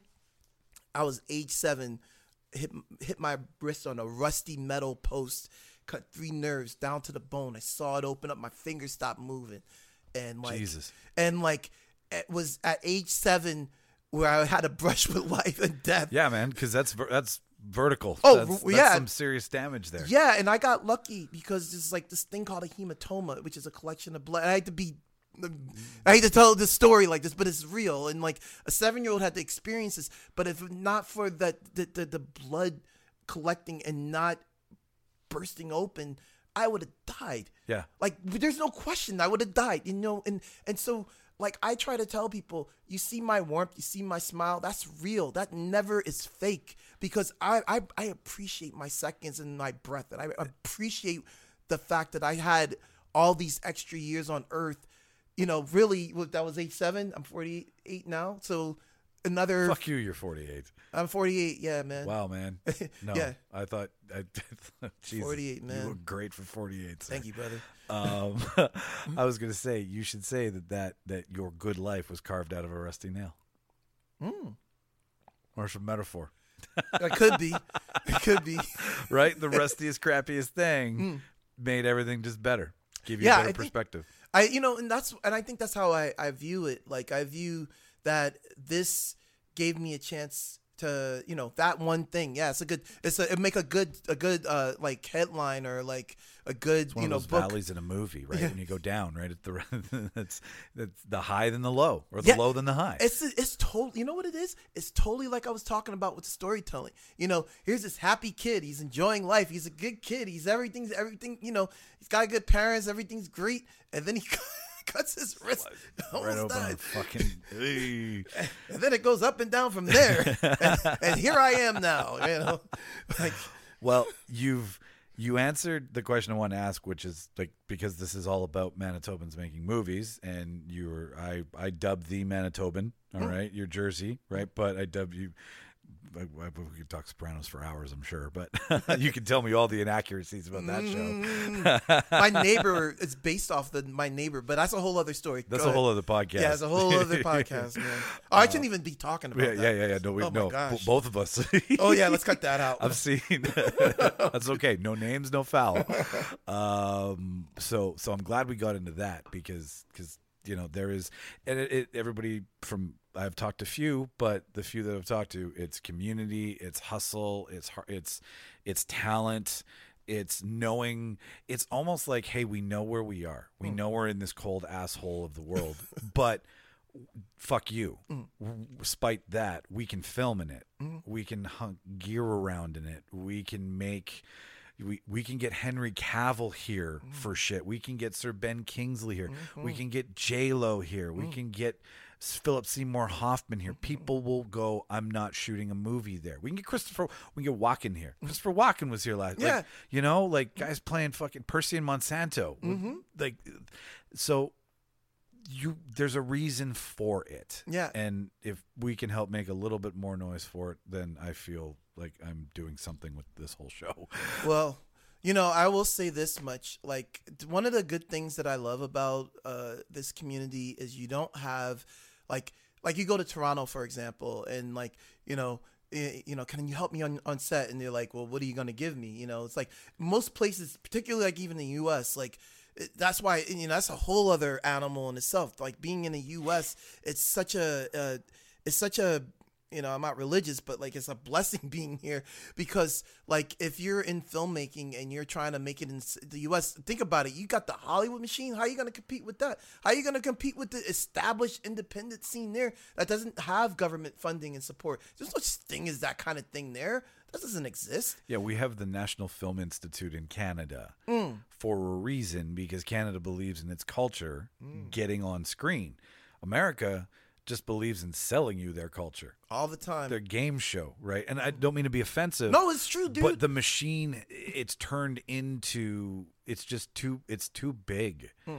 and you can't see the small and the good and the tiny and the unique for you know avengers assemble right Yeah, yeah, like yeah. it's it, and and that's nobody's fault well it's somebody's fault but it's capitalism's fault but Yeah, like you know what i mean right Yeah. Well, you know what? You're not offending me. I'm a black American. We don't get offended by that because we already knew the deal You've prior been- to Trump and everybody else. a lot of shit longer yeah, uh, yeah, I mean, it's like it's like everybody's seeing America for what it is now, and it's like, hey, that's only a small sliver of what Black America already knew. so, welcome to our world, kinda, kinda. Um, welcome no, welcome to sunday at 10 a.m in my world basically right? Like the easiest. But but but for real, I mean, I mean, I I've never been to like like when I first got here, it was really hard uh trying to get a job uh because uh you know you say oh I worked in this country and I've worked here and I've worked there. And you know Winnipeg kind of has this attitude kind of like you know we're Winnipeg we kind of got our own thing. But but the thing I will say that's interesting is that uh once you're in and when I was received by Winnipeg once you're in you're you know you're embraced you're invited to all this stuff and you see all this stuff. And then people will work with you know you see how many people will work. Once you're in people will work with you. And they won't say what are you gonna give me? You know i mean you should try to give them something like food at least you know? But but people are so uh, the people that are in and, and, and really support one another, they really give their time and energy on, on projects that they believe in, on people that they believe in. And I've never seen anything like this, honestly, in, in other places. And and I genuinely uh, I value what what I've learned and I've seen here, not only from the community level, but from the from the funding level, from just uh, the the community level, people coming out to support things. There's a real love thing going on uh, with with this community, and and and people need to know how dope this place is. And I'm I'm a big cheerleader. I'm shouting from the rooftops. Winnipeg is is is my home. This is the place where I roam, and this is the space where I'm gonna be put in my dome, which is my head. So that's how it is. I was like, is he gonna rhyme? Please rhyme. rhyming. Please I'm rhyme. rhyming. I'm rhyming. so, uh, couple couple fastballs here before I let you go. Yo, Um, if you could edit for any director, who would you want to edit for the most? Like whose work did, that you like, Nolan. Nolan? Yeah. You like the time shift? you Oh like man, I just love messing? it. He's he's. Oh, I love that guy. Yeah, Yeah. He, he, he doesn't need anybody. He doesn't even need chairs on set. Apparently, did you hear that story? No. He doesn't let anybody sit on set. Oh, that's that's another reason why I don't want to be on set. Yeah, like, eh, but then like when that came out, there's a picture of Robert Pattinson like lying down in a car. so it's like, fuck you! Don't tell me what I can and can't Oh. Yeah, yeah, do. yeah, yeah. Um, it's all right, cool with that. Uh, I know what some of your favorite movies are. Um, have you ever? And this is this is something I'm doing because I love this guy when he talked to people about film. So I'm carrying it because he's passed away. But if you, I'm sure you've seen at least one episode of Inside the Actor Studio. Oh no, I have not. Okay, James Lipton. Uh, he was a theater professor at a university that I can never remember, and he had a show on PBS called Inside the Actor's Studio, where the auditorium would fill up with writers, directors, everybody in everybody in film school, and they would bring in Johnny Depp. They would bring in Liam Neeson. They would bring in Sharon Stone, and he would interview them start to finish, kind of like what we're doing. And then he would ask ten questions at the end of the show, Got it. And these are the funnest questions I know, Yeah. bro. Go for it. Go for it. Oh, there you rhyming. Yeah. that's, that's as far as it goes. so, uh, first one is what's your favorite word? Wow, that's great. Let me think. Wow. Ah. Hmm. These are fastballs? You know what? You know what? When I was in Australia this past year, my friend would always say gorgeous. It's gorgeous. Like that thing over there, that's gorgeous. Oh, that that food, that treat was gorgeous. I, I, it's not something I say all the time. I know I say other stuff. Well, Bendrix, Bendrix. How about that? Benergy. Benergy is my favorite word. There you go. That's the word. energy. doubt. I, No I doubt. can clearly see why. Yeah. There's there's a certain set of energy coming off you. Uh, what's your least favorite word? loser. I know somebody who says it all the time, and it and it sickens me to my stomach. Loser, because I don't see all human beings that way. I think everybody has a story. You gotta, you gotta, you know, you can't be Yeah. going around saying stuff like that. It's it's just an uninspiring word. Yeah, I hate right? that word. All absolutely. Uh, now this is in no way, shape, or form uh, how it's to be taken, but uh, what turns you on? What gets you excited? What makes you like for life, right? Like what? Oh. you know. Yeah, I could have gone that way too. Uh, yeah. Um, what, what- what turns? Oh, music, man. yeah. Oh, without a doubt. Like I, I'll tell you a very, very quick sliver yeah. of a yeah, story. Yeah, yeah, I'm at home. It's raining. Uh, it's a little slight drizzle. The windows open. My partner's making some meal, and I woke got woken up by this wonderful tune. And this happened more than once. And I think I think because I don't get high or drink or smoke or anything, so this is the closest thing I think, other than skating, this is probably the closest thing uh, I, I have to getting high um and and so like yeah like like hearing music out of a slumber that is just memorable and i'll never forget like th- those memories like music is is the killer for if you want to like get me be like hey ben check this track out Got it, dude. Totally. Uh, what turns you off? losers no um let me see uh you know I, I really really can't handle when people are closed-minded you know we you know we live in a culture where again you have you know people like who don't understand the LGBT community. They don't understand the diversity in life and things like that. The people like closed mindedness and ignorance. Uh, you know, is is like my shit. I can't handle that stuff, man. I it drives me nuts because I, I I mean I don't want to get preachy because this thing's about movies and not about me. It's about you guys, but I it irks the shit out of me. Like I don't care. I don't care skin color. I don't care sexual preference. I don't. I don't care. Mm. In fact, I want to learn about it because my privilege and my existence it's been very sheltered. I had a mother who didn't let me watch The Simpsons. So can you, if you can only imagine, if I wasn't allowed The Simpsons, how much life I wasn't allowed to experience. I couldn't watch The Breakfast Club, man. okay, maybe we had the same mother, Yeah, we have a similar mom. or our mothers knew each other. Yeah. they took parenting tips. Yeah. Um, but so I don't, I don't give a shit. And and I remember it was, and and this is just what's so shitty about it is that movies, music, food.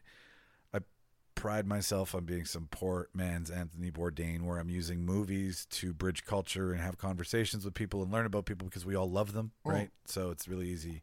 And that's the theme of the podcast, which is like we're the assholes in the backyard screaming about superpowers and stuff and arguing the most asinine shit. But we're strangers to each other, yet movies are what made us talk.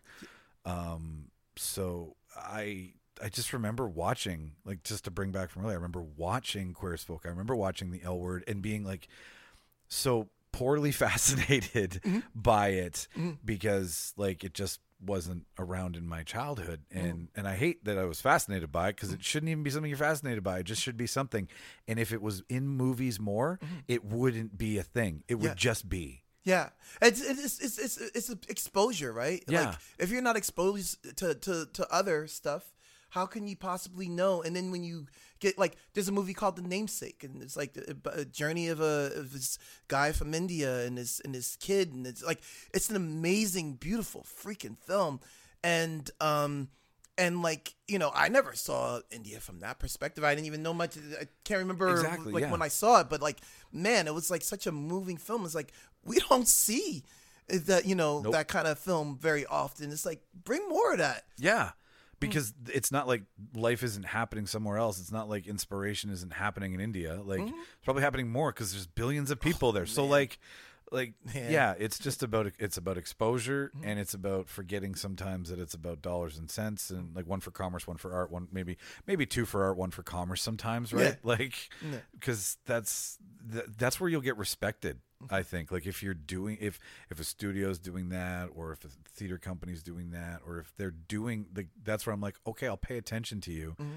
that much more on the days you're only playing dumb shit mm. Because you've got the balls to play shit that maybe people are going to call you out for. Sure. and that's not going to make everybody happy. But that's you know i digress. Um, back to the questions back to you. Um please don't die ipad because that's where they all are. No we're good. Okay. Um what sound or noise do you love? And i'm not letting you use music. Oh.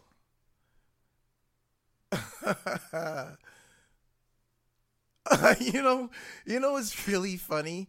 Uh, we were watching the cat. I was telling you about Yeah. it earlier, and and this is something I didn't know that they did. Uh, and we were, we were like at night or whenever, like my partner would give the cat a treat. Uh, the cat would go, "Burp, burp." and it's like, what? When did you become a bird? Like, what is that? And and so it's like really funny because like uh, I, my partner's name is is her last name is Bray, and I sometimes go. When I come in the house, I do that sometimes. So yeah, I guess, I guess that's one of my favorite sounds. dude it makes perfect sense i have you haven't seen it but it's around the corner right now behind me is the 35 pound cat Uh, I saw the cat. Oh, there's another cat. there's a 35 pound cat in this in this apartment right now he's sleeping because Oh, that's what 35 pound animals do they don't move but when he purrs and you put your head you can a a you can sleep on him Mm-hmm. like you can but you can fall asleep to Yeah, yeah, yeah.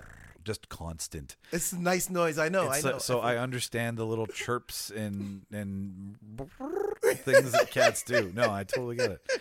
Uh, what sound or noise do you hate? You know what's what's annoying? Scratching the chalkboard. Yeah, it's classic. Like anybody would say that. I mean, is there another one that would be bad? Yeah, I mean that's pretty bad. That's that's that's a terrible one. I think, yeah. No, I, I still, I'm, I'm, I'm okay. Like you're traditionalist in that sense. It's fine. It is universally, it is a, it, I, I still can't do it. If someone runs fingers down a chalkboard, it's not like 38 years later. I'm used to it. Yeah. It's, it's, it's something that is very foreign to your ears. Uh, what? or the cracking of ice where you're skating on it. Oh my god! There you go. There How about that? go. Let's throw Yeah. that in there. Yeah, too. no, I'm fine with that. Yeah, Cause, because and it's like worse. It's it, it, but it depends though where you are. I would imagine that like if you're going away from land, the cracking behind you is the worst. Oh, But if you're like going towards land and the cracking's behind you, you're like, oh, it's just getting shallower. well, yeah. But like if you're like 30 feet out, oh It's my like, god, oh, that's not proper. yeah. uh, what is y- what profession other than your own would you like to attempt? What other kind of profession? Yeah. Well, you know, my heart is really in music. Uh, you know, I just, you know, I just think it's a, uh, you know, it's a cutthroat industry. You know, I would love to have been a musician. Um, though I do love ice skating.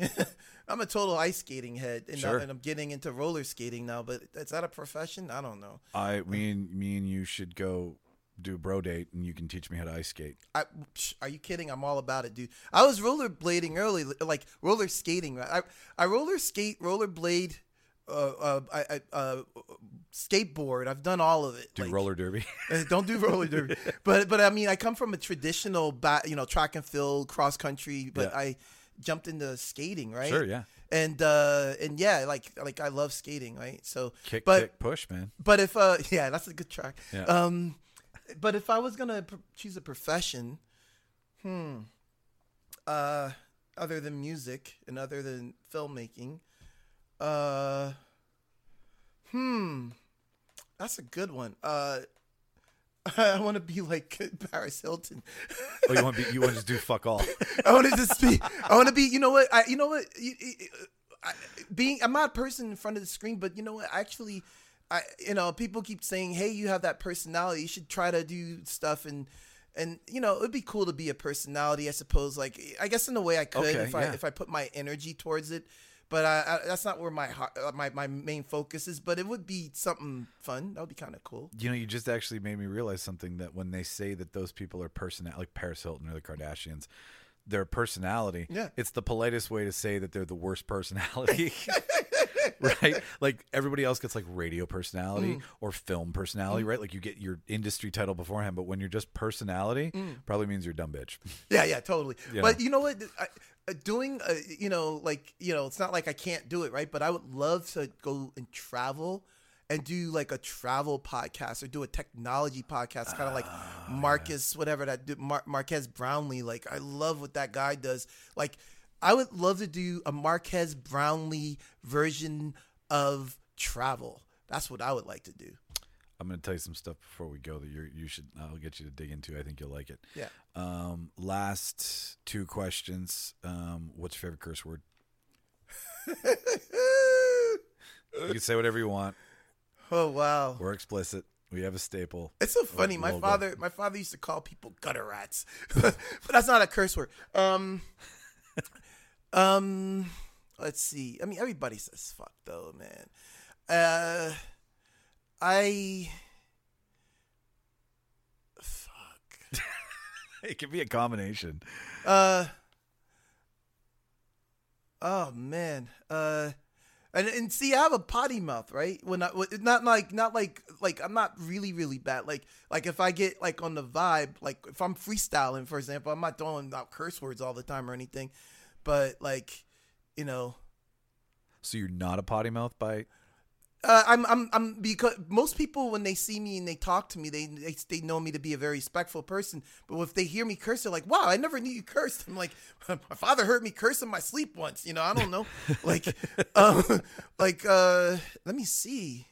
I mean, everybody says "fuck" though, man. I mean, and and, and, and like, Uh, when I say curse word, I mean you can throw in like chota, you can throw in oh yeah, yeah. you can throw in all the all the dirty, filthy, like it's blue language. Essentially. Oh man, there's a song. Oh, I'm not even gonna say it because because because because because I don't I don't I, I'm very very careful about like like I never use the B word ever. I never use the N word ever.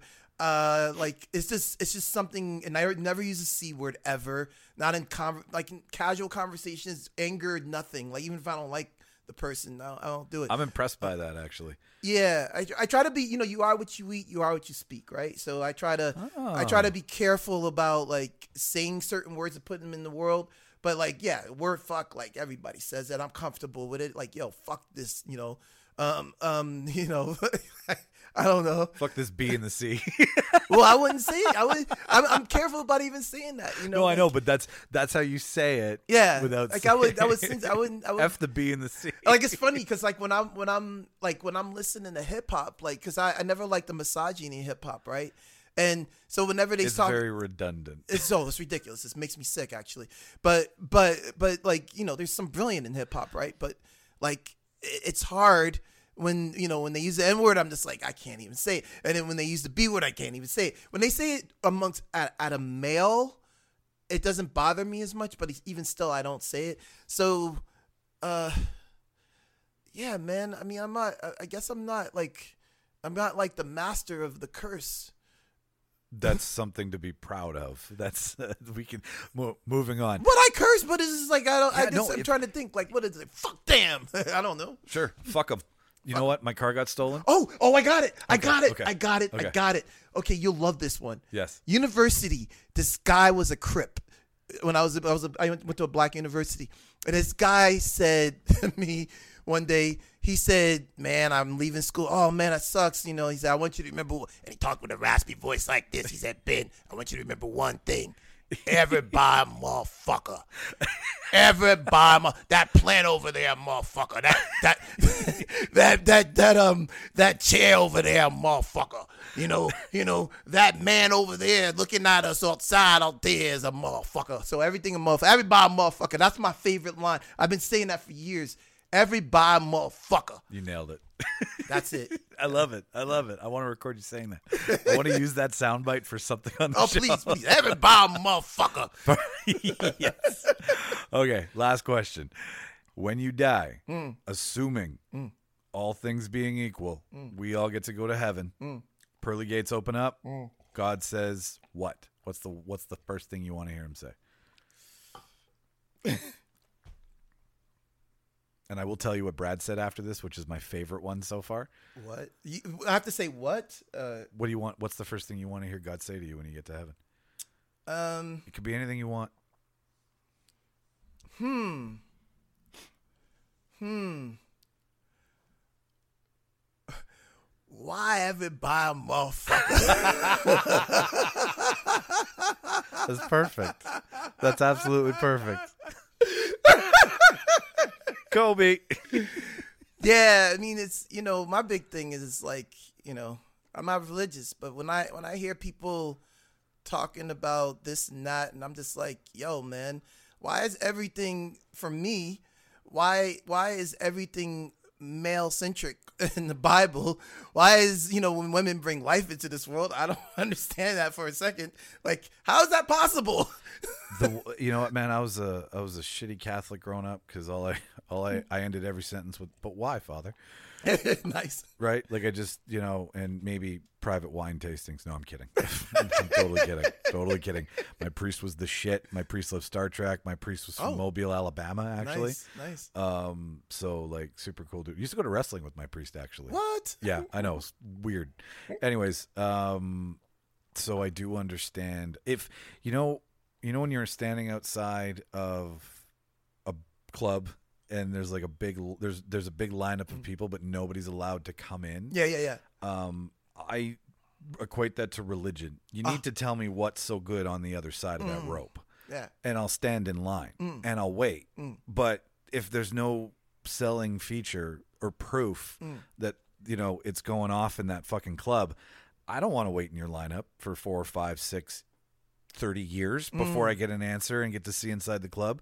But if you open up the door and you're like, look at how much fun's inside that club, I'll be like, cool, I'm in. I just, I'll wait. I'll, I don't want to, they don't even need a taste. Oh, what I what I would do is I would be like, "Hey, I got a camera. I'm the cameraman." then no, just go ahead. Yeah, you just put- just jump right in front of. That's what I used to do all the time. I would imagine that saying that you're the guy with the camera would get you into every, because everybody wants to be in front of a camera. Pretty much. Fuck, that's funny.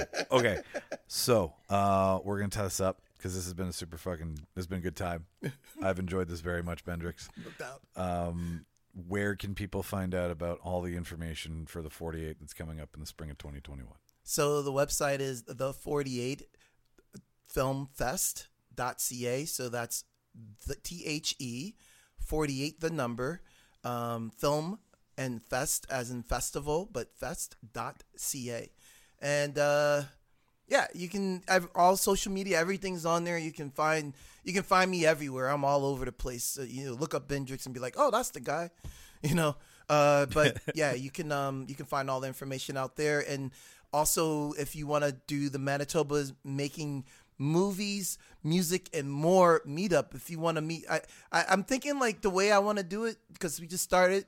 Um, the first Saturday of every month uh, is when we when we're going to try to be doing it at 1 p.m. because I think 1 p.m. is a good time. It's a great time. Yeah, you know, like you know, on a Saturday, people, you know, people are like, okay, I got some time here. Yeah. you know, for an hour and a half to spend and meet people.